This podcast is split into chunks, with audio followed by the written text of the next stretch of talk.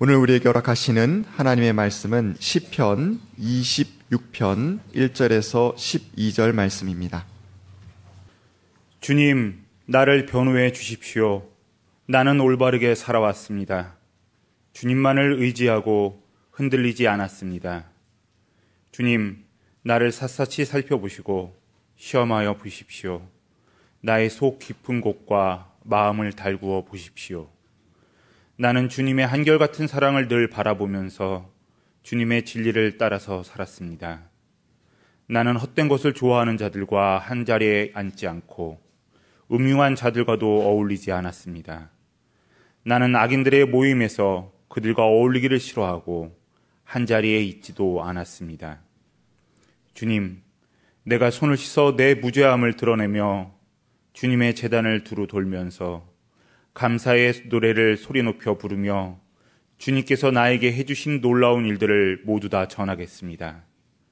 주님, 주님께서 계시는 집을 내가 사랑합니다. 주님의 영광이 머무르는 그곳을 내가 사랑합니다.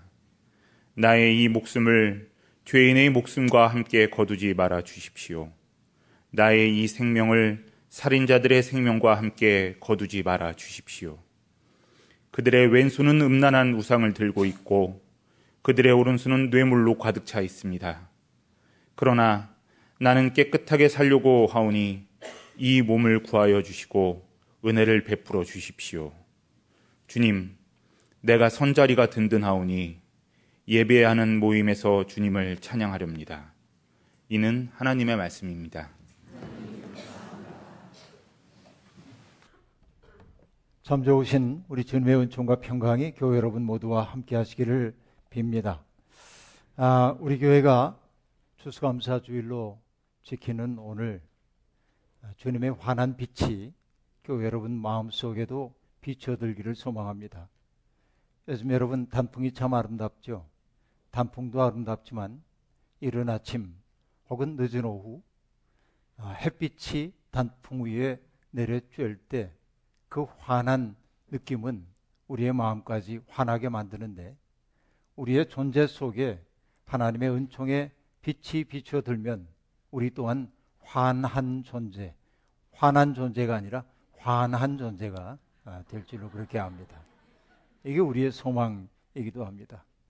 아, 금주 내내 제 마음을 떠나지 않았던 시구가 있는데 이것은 정말 오래전부터 알고 있던 시이지만 세월이 갈수록 점점 이 식구가 제 마음속에 와닿아서 일주일 내내 떠오른 시, 아, 바로 김현승 시인의 감사하는 마음이라고 하는 시였습니다. 감사하는 마음, 그것은 아는 마음이다. 내가 누구인지를 알고 그 마음의 주인이 누구인지를 아는 마음이다. 이렇게 말하고 있죠. 정말로 감사한다고 하는 것은 내가 바라고 소원하던 것들이 이루어졌기에 감사하는 것이기도 하지만 내 삶의 뿌리가 무엇인지를 내가 확연하게 깨닫고 내가 어느 분 덕분에 살고 있는지를 아는 것. 그것을 정말 머리가 아니라 온 존재로 알아차리는 것. 바로 이게 감사하는 마음이라고 하는 시인의 그 이야기에 깊이 공감하지 않을 도, 도리가 없습니다. 아, 주님은 일찍이 나는 내가 어디에서 와서 어디로 가는지를 안다 하셨습니다. 요한복음에 나오는 이 말씀, 요한복음 8장 7절인가요? 14절, 8장 14절에 나오는 이 말씀을 저는 참 마음속에 늘 명심하고 삽니다. 왜냐하면 나는 내가 어디에서 왔는지를 잊지 않아야 내 삶이 힘찬 삶이 되기 때문에 그렇습니다. 내가 어디를 향해 가고 있는지를 알아야 지리산 가리산 방황하지 않고 가야 할 길로 뚜벅뚜벅 걸어갈 수 있기 때문에 그렇습니다. 자기의 삶의 뿌리와 목표를 안다는 것, 그보다 더 중요한 일이 어디에 있을까요?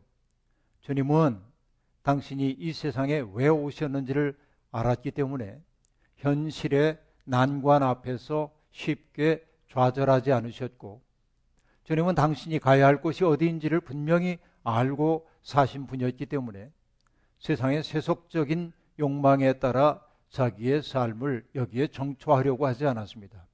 주님은 늘 홀가분하게 길 떠나는 순례자의 삶을 살 수 있었던 것은 내가 어디에서부터 와서 어디로 가는지를 안다고 하는 그 자신감 속에서 나온 일이었습니다. 어떤 사람은 흘러가는 시간을 공간화하는 것, 말이 어렵습니다만, 흘러가는 시간을 붙들어 두고 싶어 하는 그 마음을 타락의 시작이라고 말합니다. 우리도 시간 속에서 불안을 느끼기 때문에 그 불안을 달래줄 수 있는 뭔가 가시적인 것들을 만들고 싶어 합니다. 예금 통장, 집 문서, 땅 문서, 또 보험, 이런 것들이 우리의 삶을 든든하게 붙들어 줄 것처럼 생각합니다. 내가 가시적인 어떤 건물, 이런 것들이 내 삶을 든든하게 만들어 줄 줄로 알고 그렇게 살기도 합니다. 그러나 그 모든 것들이 있다 해도 우리의 생의 근본적인 불안이 가실 리는 없습니다. 이게 우리의 삶의 경험입니다. 아, 니코스 카잔차키스의 자서전을 읽다가 제 마음속에 깊이 들어왔던 한 대목이 있습니다. 크레타 섬에 살고 있었던 어린 니코스 카잔차키스, 어린 시절 그는 농사꾼인 아버지를 늘 따라다니곤 했습니다. 포도 농사를 짓고 있었던 그 지역의 사람들처럼 아버지도 포도 농사를 짓고 있었습니다. 어느 해 8월 여름이 한참 계속되고 있었습니다. 그는 포도밭에 있는 오두막에 가서 아버지와 함께 지내고 있었습니다. 퉁명스럽고 자신만만한 아버지, 그는 올리브 나무 밑에 앉아 담배를 피우고 있었습니다. 그런데 갑자기 짙은 구름이 몰려오기 시작했습니다. 정말 때에 맞지 않은 구름이었습니다. 사람들은 설마 설마 하며 비가 내릴까 생각합니다. 그런데 그 먹장 구름이 갑자기 소나기가 되어 내리기 시작했습니다. 느긋한 평화를 누리고 있던 사람들은 황급히 뛰어 집으로 돌아갔습니다. 왜냐하면 거두어들이고 그래서 말리고 있었던 포도가 물에 떠내려갈 수 있었기 때문입니다. 아버지도 허둥지둥 집을 향해 달려갔습니다. 어린 니코스 카잔차키스도 이제 집을 향해 가고 있는데 이미 도로는 물로 넘실대고 있었습니다. 곳곳마다 반쯤 마른 포도들이 물에 떠밀려 가고 있는 모습을 보았고 어떤 여인들은 물속에 들어가 그거라도 건지려고 하고 있는 모습도 보였습니다. 그리고 마을 곳곳에서 호곡하는 여인들의 소리가 들려왔습니다. 1년 농사 지었던 것들이 다 사라져버리고 만 것이죠. 그런데 어린이 코스의 마음속에 이런 생각이 들었습니다. 아버지는 지금 어떻게 하고 있을까 하는 생각이었습니다. 아버지도 여느 사람처럼 울고 있을까? 아니면은 아버지가 늘 그랬던 것처럼 욕설을 누군가에게 퍼붓고 있을까 하는 생각을 그는 품고 집으로 달려가 봤습니다. 집에 도착해 보니 과연 포도 건조장에 있던 포도가 다 물에 쓸려가 버리고 다 사라져 버리고 말았습니다. 어머니는 문 뒤에 앉아 훌쩍훌쩍 울고 있었습니다. 그런데 아버지는 가만히 문간에 서서 수염만 깨물고 서 있었습니다. 그때 어린 이코스가 아버지에게 말합니다. 아버지, 포도가 다 없어졌어요. 그러자 아버지는 퉁명스럽고 큰 소리로 대꾸했습니다. 시끄럽다. 우리들은 없어지지 않았어. 라고 말합니다. 니코스 카잔타키스는 그 순간을 절대로 잊을 수 없다면서 이렇게 말합니다. 나는 그 순간이 내가 인간으로서 위기를 맞을 때마다 위대한 교훈 노릇을 했다고 믿는다. 나는 여기나 애원도 하지 않고 울지도 않으면서 문간에 꼼짝 않고 침착하게 서 있던 아버지의 모습을 항상 기억했다. 꼼짝 않고 서서 재난을 지켜보며 모든 사람들 가운데 아버지 혼자만이 인간의 위험을 그대로 지켰다. 이것이 니코스 카잔사키스의 어린 기억 속에 확 박히듯 박힌 하나의 기억의 일단입니다. 시련과 고통은 우리를 낙심하게 만들기도 합니다. 하지만 시련과 고통은 우리의 삶의 근본을 돌아보도록 만들기도 합니다. 쉽게 사라져버릴 것들에 우리의 삶을 비끄러 매고 사는 일이 얼마나 어리석은지를 시련과 고통은 우리에게 일깨워 줍니다. 그런데 인간의 진정한 위험은 어디에서 나타납니까? 고통 없을 때가 아니라 가장 고통의 순간. 내 것이라고 생각했던 것들이 다 사라졌 그때 인간의 위험이 드러납니다. 이 고스카산 자키스는 바로 그것을 아버지로부터 어린 나이에 인상적으로 배웠던 것입니다. 감사절은 우리에게 근본적인 것들을 돌아볼 것을 요구하고 있습니다. 김현성 시인인 앞서 소개한 시에서 이렇게 노래하죠. 받았기에, 누렸기에, 배불렀기에 감사하지 않는다. 주방에서 맹수와의 싸움에서 낯선 광야에서도 용감한 조상들은 재단을 쌓고 첫 열매를 드렸도다 라고 노래합니다. 내가 뭔가를 내가 원하는 것들을 다 이루었기 때문이 아닙니다. 삶은 고달팠습니다. 넘어지고 쓰러지고를 반복하며 살 수밖에 없었습니다. 그럼에도 불구하고 내가 없지 않고 이 자리에 있다고 하는 것. 그것이 하나님의 은총임을 알았기에 그들은 재단을 쌓고 하나님 앞에 첫 열매를 바쳐 감사를 표현했던 것입니다. 여러분, 그렇습니다. 그럴 수 있는 것은 무엇 때문일까요? 삶의 주인이 누구인지를 그들은 알았기 때문입니다. 진정한 감사란 내가 바라던 이러한 저러한 것들이 이루어졌을 때 터져나오는 마음이기도 하지만 그러나 나를 이 세상에 있게 하시고 고통 속에서도 새로운 삶을 시작할 수 있도록 해주는 하나님이 내 인생의 주인임을 알 때 우리는 진정한 감사를 주 앞에 바칠 수 있습니다. 감사절을 앞두고 시편 26편을 반복하여 읽으면서 저는 생각했습니다. 이 시인은 정말 행복한 사람이구나 생각했습니다. 오만하게 들릴 수도 있지만 그는 자기가 하나님 안에서 바르게 살았다고 자부합니다. 그는 하나님을 자기의 변호인으로 내세우며 하나님 앞에 이렇게 청합니다. 주님, 나를 변호해 주십시오. 나는 올바르게 살았습니다. 주님만을 의지하고 흔들리지 않았습니다. 여러분, 이 말 한마디 할 수 있다면 우리의 삶이 얼마나 든든할까요? 여기서 말하고 있는 나는 올바르게 살았습니다라고 하는 것은 내가 도덕적으로 흠없는 인생을 살았다는 말 아닙니다. 여기서 말하는 올바름이라고 하는 것은 나의 삶의 지향이 하나님이라고 하는 중심에서 떠나지 않았습니다라고 하는 말입니다. 때때로 비틀거리고 넘어지기도 합니다. 한눈 팔기도 할 수 있습니다. 이게 인생입니다. 그러나 넘어질 때마다 일어선 자리에서 지향을 똑바로 하고 살았기에 그는 자신 있게 나는 올바로 살았다고 말합니다. 지향이 분명했기 때문에 그렇습니다. 그러나 그럴 수 있었던 것은 부나 명예나 권세와 같은 무상한 것들을 위해 자기 인생의 집을 지을 생각이 없었기 때문입니다. 그는 주님만을 의지했기에 시련의 순간이 닥쳐와도 흔들리지 않을 수 있었습니다. 그는 그렇기에 떳떳하게 주님 앞에 서서 말합니다. 주님, 나를 샅샅이 살펴보시고 시험하여 보십시오. 나의 속 깊은 곳과 마음을 달구어 보십시오. 라고 말합니다. 기가 막힌 표현입니다. 여기에 나의 속 깊은 곳과 마음으로 번역된 구절은 히브리어 원문대로 얘기하자면 하나님 나의 콩팥과 심장을 살펴보십시오. 입니다. 옛 사람들은 마음이 장기 속에 머물고 있다고 그렇게 믿었습니다. 심장이 생각과 결단의 자리라고 한다면 콩팥이라고 하는 것은 감정과 양심의 자리입니다. 그 때문에 여러분 성경을 읽다 보면 콩팥과 심장이라는 표현이 반복되어 나옵니다. 물론 우리말 성경은 콩팥이라는 번역어를 쓰지 않았습니다만 그러나 여러분 시편 16편 7절에 보면 시인이 이렇게 말합니다. 주님께서 날마다 좋은 생각을 주시며 밤마다 나의 마음에 교훈을 주시니 주님을 찬양하지 않을 수 없다고 노래합니다.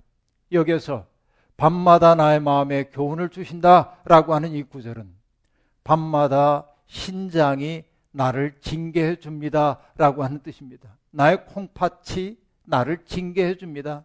내 속에서 하나님이 나의 양심이 되어서 나를 꾸짖고 그러면 안 되지. 라고 얘기해 주었기에 바로 나는 어긋난 삶을 살지 않을 수 있다고 그렇게 말하고 있습니다. 예레미야는 악인들이 득세하는 세상 속에서 낙심하고 있는 사람들에게 말합니다. 악인들에 대해 그는 이렇게 말합니다. 악인들은 뿌리를 내리고 자라며 열매도 맺으나 말로만 주님과 가까울 뿐 속으로는 주님과 멀리 떨어져 있습니다. 여러분 평범한 번역어입니다. 여기서 속으로는 주님과 멀리 떨어져 있다는 문장의 원래 표현은 이러합니다. 주님께서 그들의 콩팥에서는 멀리 계십니다. 라고 하는 뜻입니다. 이것이 얼마나 여러분 아주 직정적인 그런 표현인지 모릅니다. 달리 얘기하면 그들은 하나님의 영향력을 받으려고 하잖아요.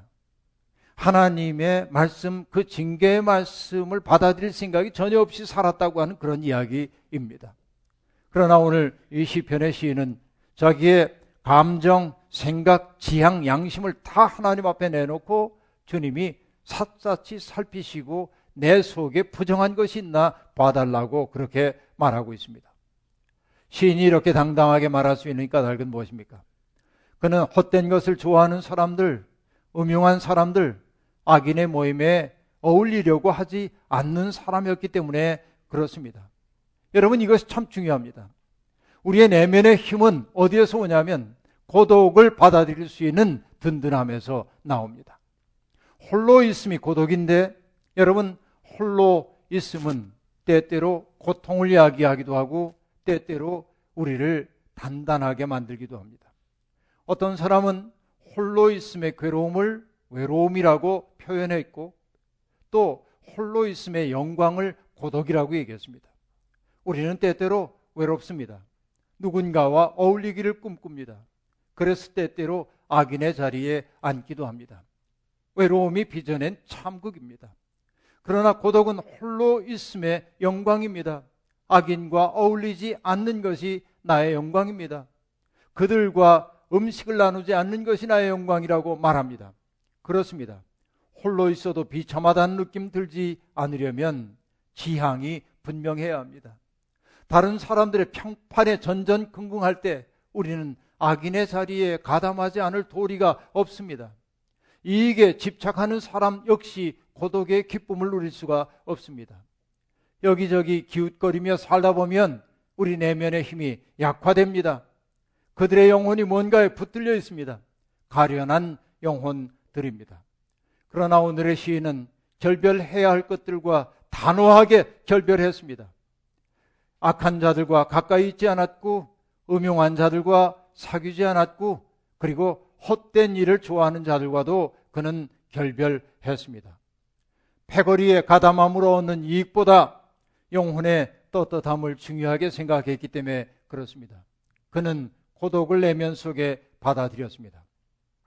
시인은 고독 속에서도 기쁨을 누립니다. 그가 궁핍했는지 부유했는지 성경은 우리에게 어떤 정보도 주지 않습니다. 하지만 그는 행복한 사람입니다. 양심의 자유를 누리기 때문에 그렇습니다. 젊은 시절 신학을 공부하고 젊은 목회자로 시작할 때 저는 정말 자주 불렀던 찬송가가 있습니다. 오늘로 얘기하면 336장인데 그 찬송을 부를 때마다 가슴이 무한히 확장되는 것 같았습니다. 환란과 핍박 중에도 성도는 신앙 지켰네. 이 신앙 생각할 때 기쁨이 충만하도다. 성도의 신앙 따라서 죽도록 충성하겠네. 2절 옥중에 매인 성도나 양심은 자유 얻었네. 우리도 고난 받으며 죽어도 영광 되도다. 성도의 신앙 따라서 죽도록 충성하겠네.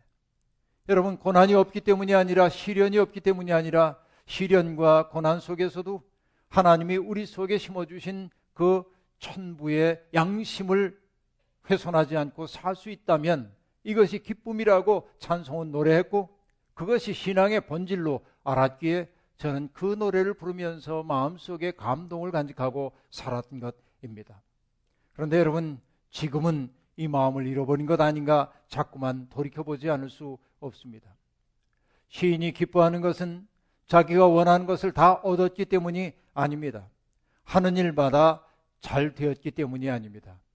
어떤 경우에도 하나님 등지고 살지 않았다는 떳떳함, 이것이 그의 내면 속에 진정한 기쁨을 안겨주고 있습니다. 그래서 그는 이렇게 말합니다. 주님, 내 손을 씻어 내 무죄함을 드러내며 주님의 재단을 두루 돌면서 감사의 노래 소리 높여 부르며 주님께서 나에게 해주신 놀라운 일들을 모두 다 전하겠습니다.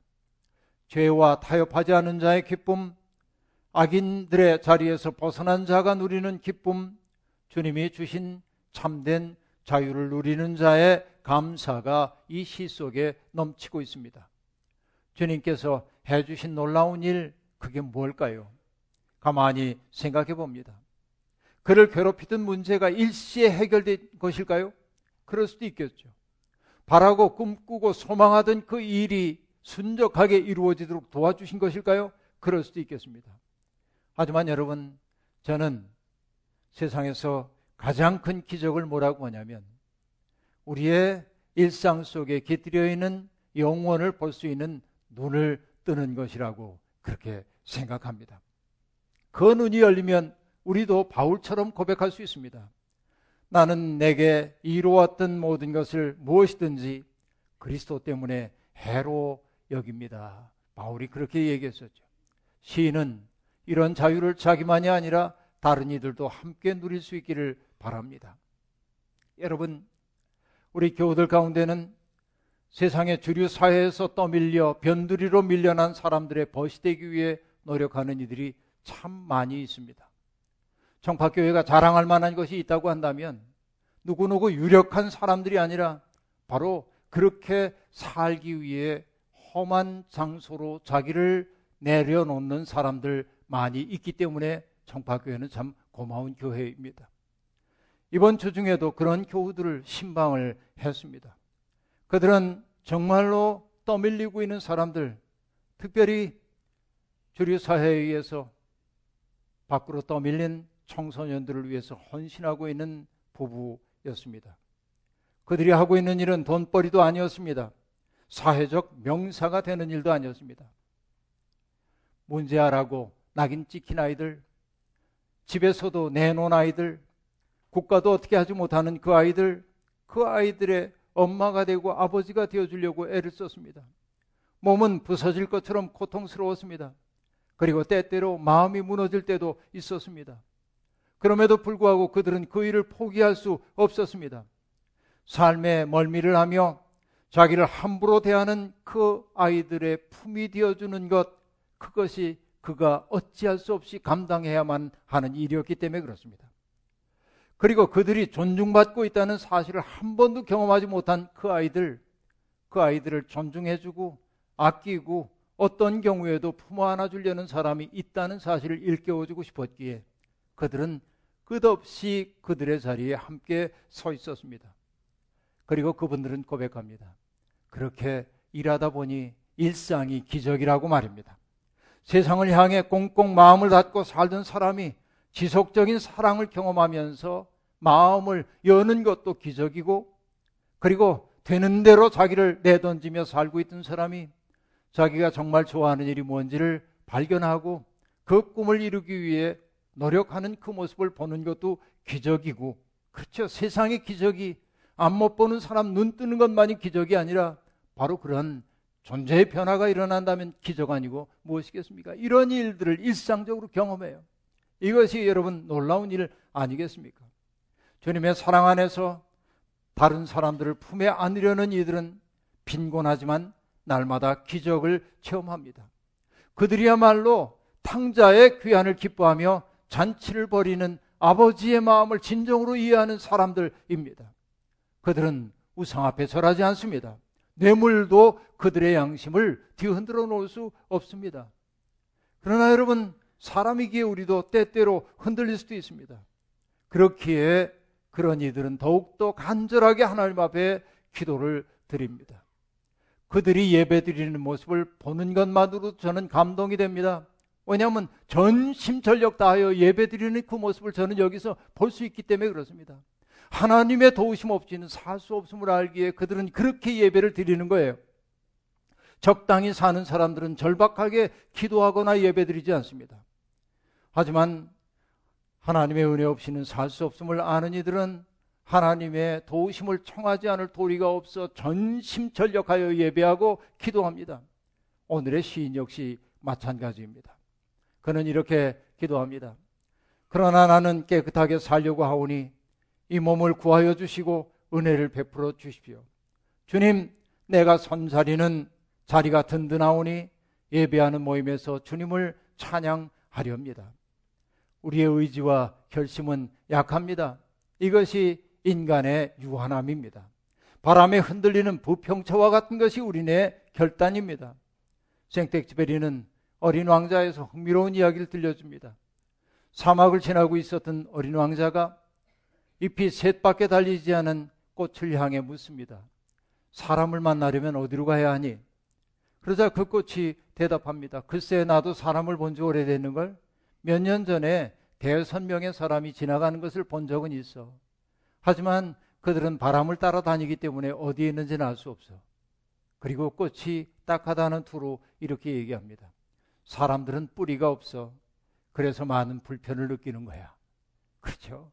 우리는 뿌리가 없어요. 그래서 여기저기 떠돌아다니며 방황합니다. 정말 그런 것 같습니다. 삶이 그래서 고단합니다. 하지만 여러분, 우리에게는 뿌리가 있습니다. 세상의 창조주이시며 모든 고통 당하는 자들의 구원자이신 하나님의 마음이야말로 우리가 내려야 할 뿌리가 아니고 무엇이겠습니까? 그 마음이 우리를 든든하게 지탱해주는 뿌리 아니겠습니까?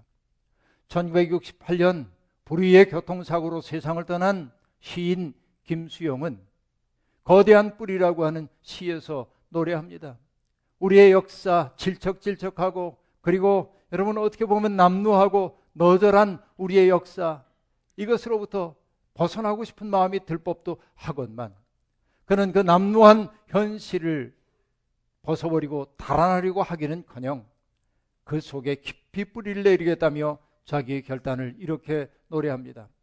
이 땅에 발을 붙이기 위해서는 제3인도교의 물속에 박은 철근 기둥도 내가 내 땅에 박는 거대한 뿌리에 비하면 좀벌레의 솜털, 내가 내 땅에 박는 거대한 뿌리에 비하면 이라고 노래합니다.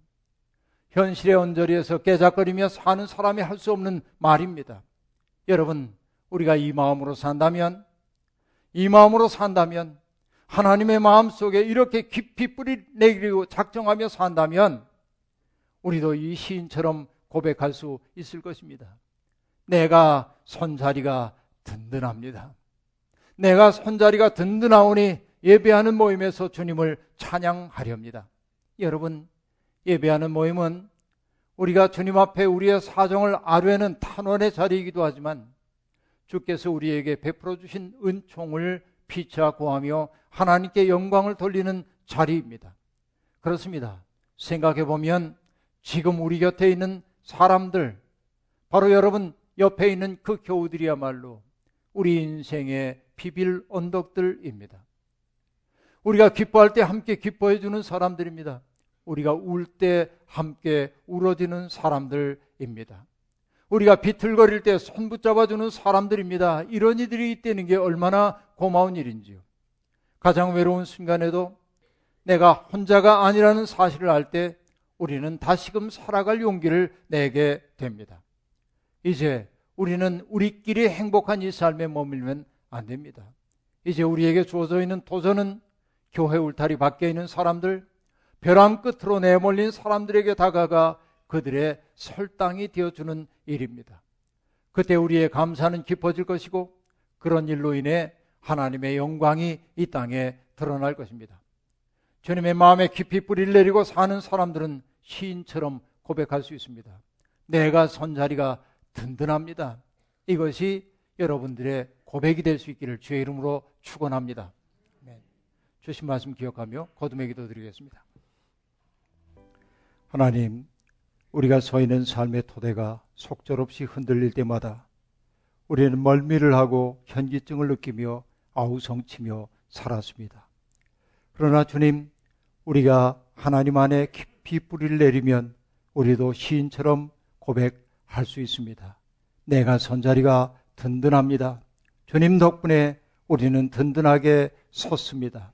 이제는 우리를 통하여 주님의 영광이 이 땅에 드러나게 도와주옵소서.